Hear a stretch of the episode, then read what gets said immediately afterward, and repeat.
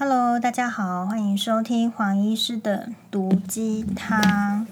诶，就是很感谢大家的收听，所以我们的这个 Podcast 收听的这个下载这个次数呢，已经超过一百万。好，所以这个黄医师现在也堂堂的登入这个百万播客的行列。呵呵呵，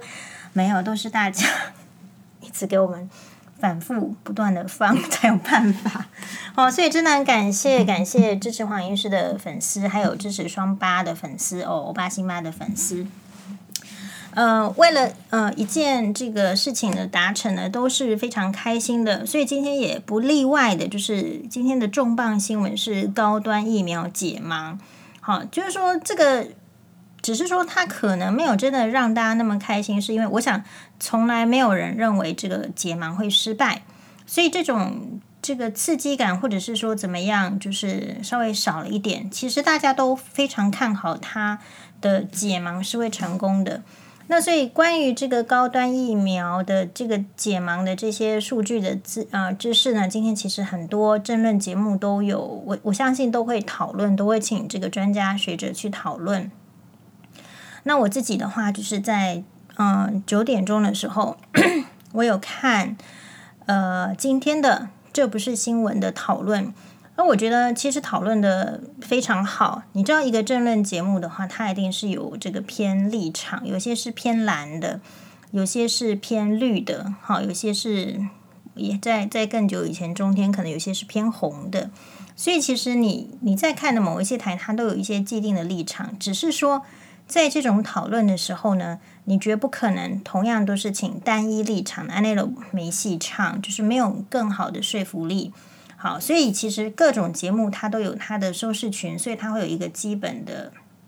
我觉得政党的倾向。但是节目通常还是会就是表面要做到一些呃公正的，所以每个节目它都会请相同的立呃，就是有主张的、建呃赞成的，也有反对的。好，所以比如说，今天假设是我在解读这个，这不是新闻这个节目，今天关于高端疫苗的内容的话，我觉得他做的非常好。他做的非常好的意思是，他有请这个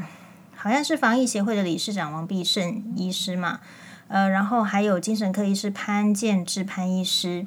呃，然后还有这个宪哥哈，宪哥就是我们财经专家宪哥，然后另外一位是。嗯，我觉得也非常厉害的，就是他说是前药厂的，呃，非常资深的高阶的，呃，学术类似像是学术指导专家顾问的一个这个呃黄先生，哈，然后还有就是也有一个政党的代表，就是国民党的这个大概是发言人吧，好，我也忘记他，但就说。嗯，叫王叉叉哈，我真的忘记他叫什么名字。然后另外还有这个，就是明显的，就是比较是护航派的，就是这这几个大概都是反对的。然 后宪哥的立场蛮蛮中立的啦。然后至少我听听了这个三十分钟，我的感觉是这样。然后另外也是比较护航的，就是说，哎，大家对这个疫苗呢，就是不要太严格要求的啊，就是一位。呃，中西医执他他 title 只有打中西医执照的一个呃翁医师，好，但其实他是应该是应该是产科医师，然后也是中医师的，就是在职位都蛮高的，都做到理事了。好，如果我的这个研究是这样，好，那所以如果说对呃高端疫苗解盲的一些相关的议题，你还没有追上，我是觉得可以去看，可以去看，是因为呢。嗯，电视节目它在直播的时候，它一定是倾向要让民众就是懂，所以它其实讲的蛮深入浅出的。那可能不见得说你一定要去做实验，或者是你一定呃，比如说它里面有解释什么叫做双盲双盲的实验哈，不不见得每个人都听得懂的时候，你可能是文组，你可能是商学院，好，你可能就是呃没有做过实验的基础，你都可以从这些比较粗浅的介绍中去讲。那虽然说，我觉得他大部分请请的都是比较，也许偏蓝或是偏什么，我不知道啊。但是呢，其实我觉得只要是有那个专家的立场，他还是会讲出这个专家立场。其中，呃，我觉得那个前药厂的这个高层哦，就是我觉得他讲的让我蛮蛮佩服的，就是说。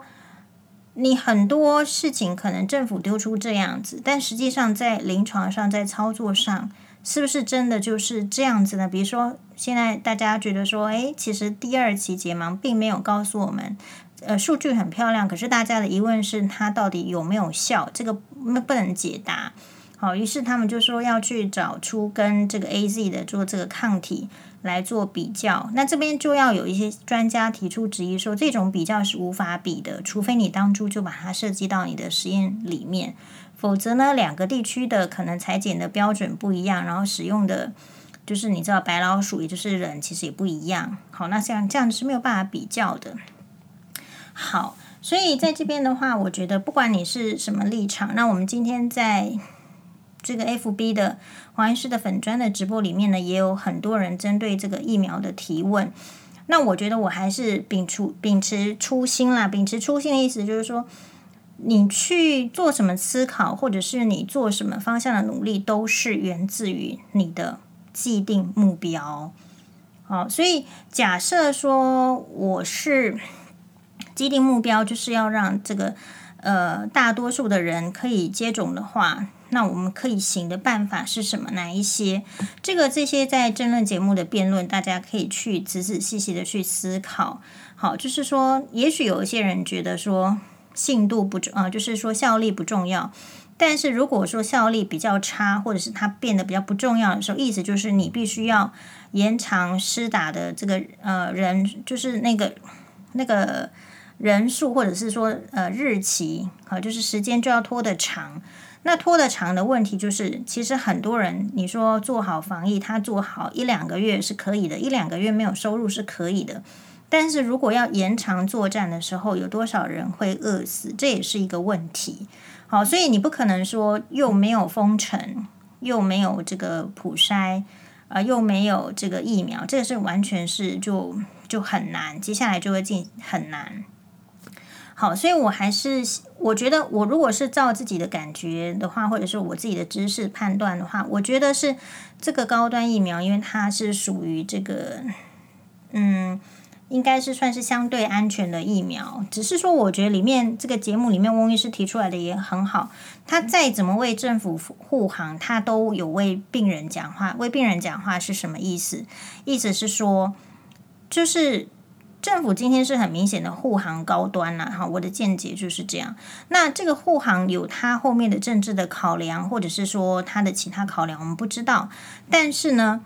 有没有因为打了这个高端疫苗之后，如果产生就是很严重的副作用，以至于需要这个治疗，甚至是要害救济的，是不是？有这个办法跟途径，但是今天看到这个节目里面，翁医师提出来说，其实卫福部那边的规范蛮严格的，你必须要有直接的医学相关证据，说你是因为打了这个疫苗，所以怎么样，然后才会有一些呃可能的要害救济。好，那所以那如果可是问题是，你要取得医学相关的这种直接证据，其实常常很多时候是很难的，因为你可能就有多重的疾病。医生也不能断定说你一定是这样，所以死掉嘛，对不对？所以这样子来说，就是说，我觉得当然是可以打，然后打了也很好。或者是说，反正假设啦，哈，最糟糕就是说别人就是有九十趴的保护力，那我们再不济呢，是不是也有也有五十呢，也有六十呢，也有七十呢？这样子是好的。但是呃，如果说没有好的这种要害救济，就是说如果发生太糟糕的事情，需要让民众去承担的话，那我就会觉得这一次的疫情下来，民众承担的事情太多了，民众要看到说。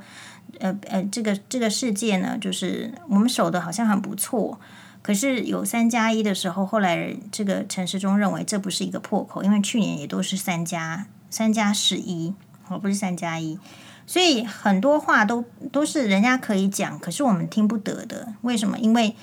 我们是实实 在在的受害者，大部分的人并不是一到三类的人员。并没有办法去打疫苗。大部分的人，他虽然现在身体很强壮，可是他必须去，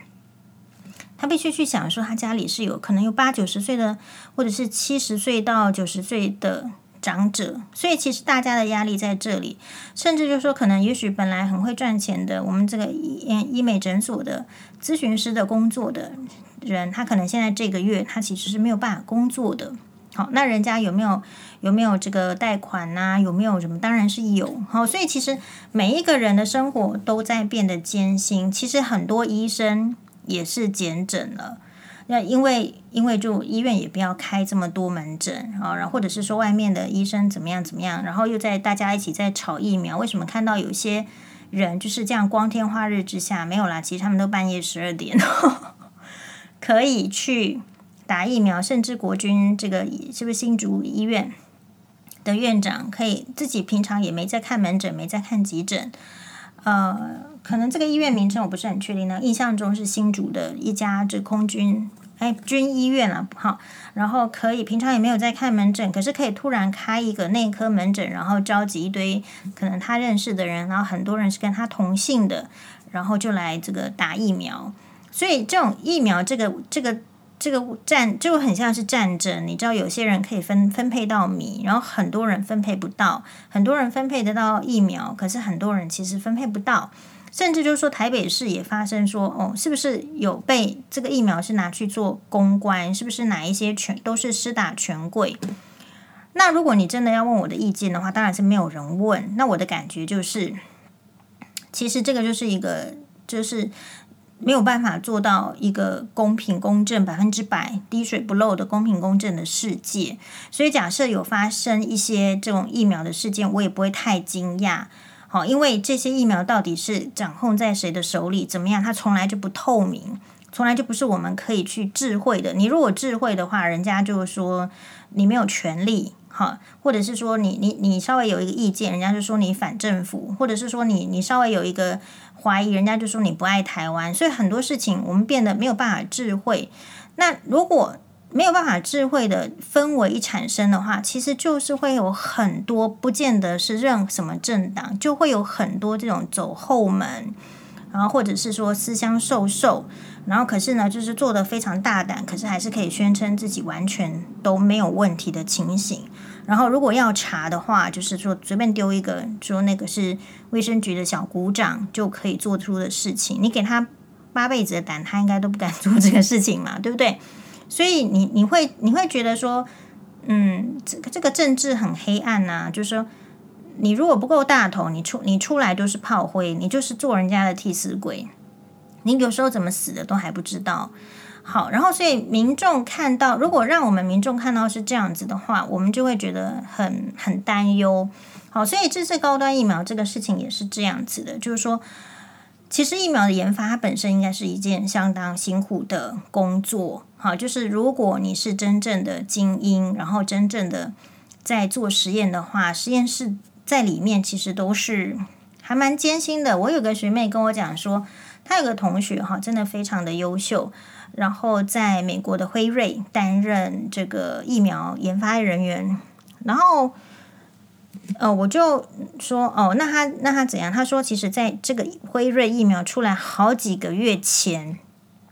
这个学妹呢跟黄医师一样，就非常喜欢买东西哈，就是我们才会变成好朋友嘛，对不对？好，才平常才会有联络啊，互通资讯，对不对？然后他就说，这个这个他这个非常优秀的同学呢。就是去美国辉瑞，然后也是在这个疫苗研发组，就好几个月以前，学妹托他买东西，想说托他代购什么，在美国代购什么，根本这个讯息就是没读没回。然后学妹说还要拜托他的这个妈妈，后来才解决这个问题，然后才买到东西什么的。那意思是什么？意思就是说，真正的这个疫苗研发工作相当的辛苦，相当的艰难。好，那所以我会觉得高端疫苗这一次就是很可惜的。也许有很好的人员，有很好的这个材料，可是就是对这种被这种程序上的瑕疵不太正义，就说没有解盲，然后也还不是很确定，然后政府就突然噼里啪啦下了一大堆单，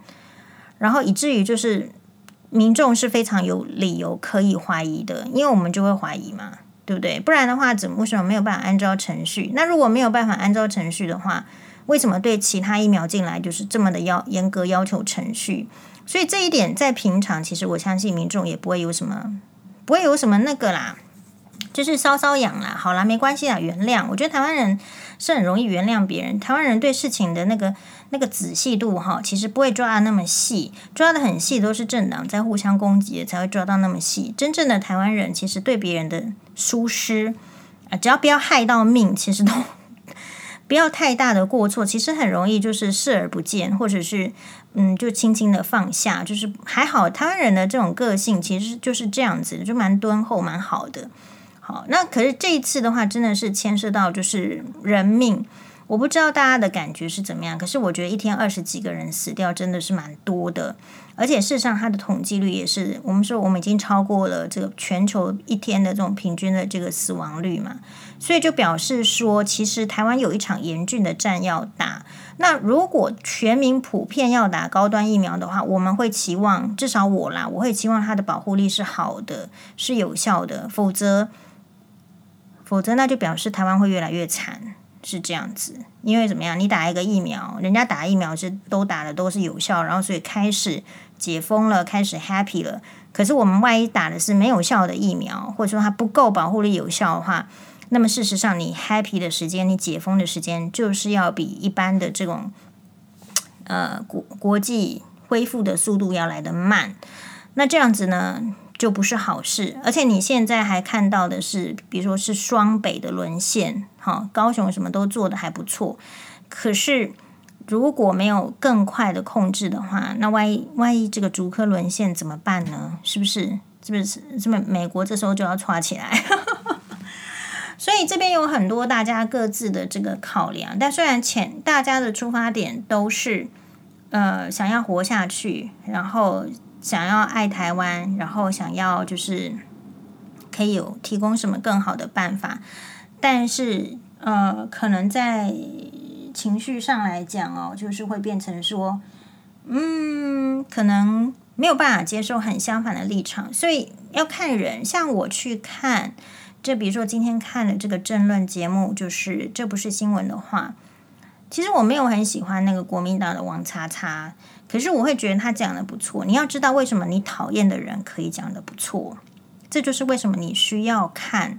可能是相对立的这个节目的原因。好，比如说我如果去中国，我曾经去过中国大陆嘛，我去的时候我就是打电打开电视看人家怎么在吵架，好，在怎么在辩论，因为你一定要知道你的你不喜欢的人或者是你的对手。他们在讲什么话，在怎么样取信民众，而你要检讨为什么你讲的话是不是避重就轻了，还是哪一个点不能够打动人心，或者是哪一个数据没有提到，所以或者是哪一个哪一个防护是漏掉的。好，至少我现在是在看这个部分。好，那嗯，我们之后不见得是因为这几天的这个，如果是我自己录 podcast 的，好像都是比较。严肃的议题，但实际上黄医师本人就是没有这么严肃，因为我们要知道，你生活就是一定会有政治，也一定会有文化，一定会有经济，会有教育，生活是多面向的组成。然后提醒我们的听众朋友，永远不要让你的生活只有被一个面向操纵。那我觉得觉得太可惜，因为人生是比较短的，人生的短是说有时候什么时候。以什么样的方式结束，我们都不知道。所以，呃，自己的人生跟别人的人生都是非常的宝贵的。我没有办法接受说，呃，我们有这个网友就说啊，别人这个什么，如果。对，觉觉得日本送一百二十四万太少，这个叫做贪心。其实我我不觉得他们是贪心，而这是人性。就是你一定是期望更多，因为真的有这么多人需要被帮助，所以你一定会期望比较高的数字。而且其实人家只是希望可以活下去，那怎么会是贪心呢？对不对？好，所以可能我对“贪”这个字呢是比较敏感的，因为黄医师也常常会被。这个徐乔治啊，好，或是前夫那个徐前夫的舅舅徐乔治等等，攻击说什么贪，一开始也是都是打我贪婪嘛，对不对？所以我对于就是你你随便去说人家贪这个字呢，其实是，呃，我觉得要要是要看人家真的贪什么的。如果只是想要追求活下去，这个是人很基本的求生的意志，好。那就是说，有得到的人，已经打到的人，我觉得应该要去帮忙还没有打到的人争取那个疫苗的机会，而不是说因为你打到了，所以别人就应该要打烂的，或者说因为你打到了，别人有没有打到就无所谓。有能力的人应该要，嗯，除了自己就是很快的得到一些利益之外，也要帮助别人得到利益，这样子才叫做。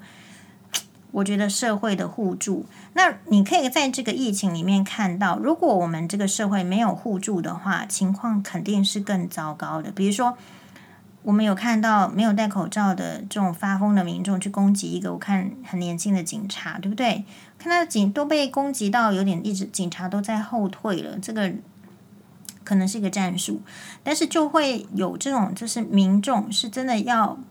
要愿意。要有正义感，然后他体力也够，他就是过去，然后就用身体去撞那个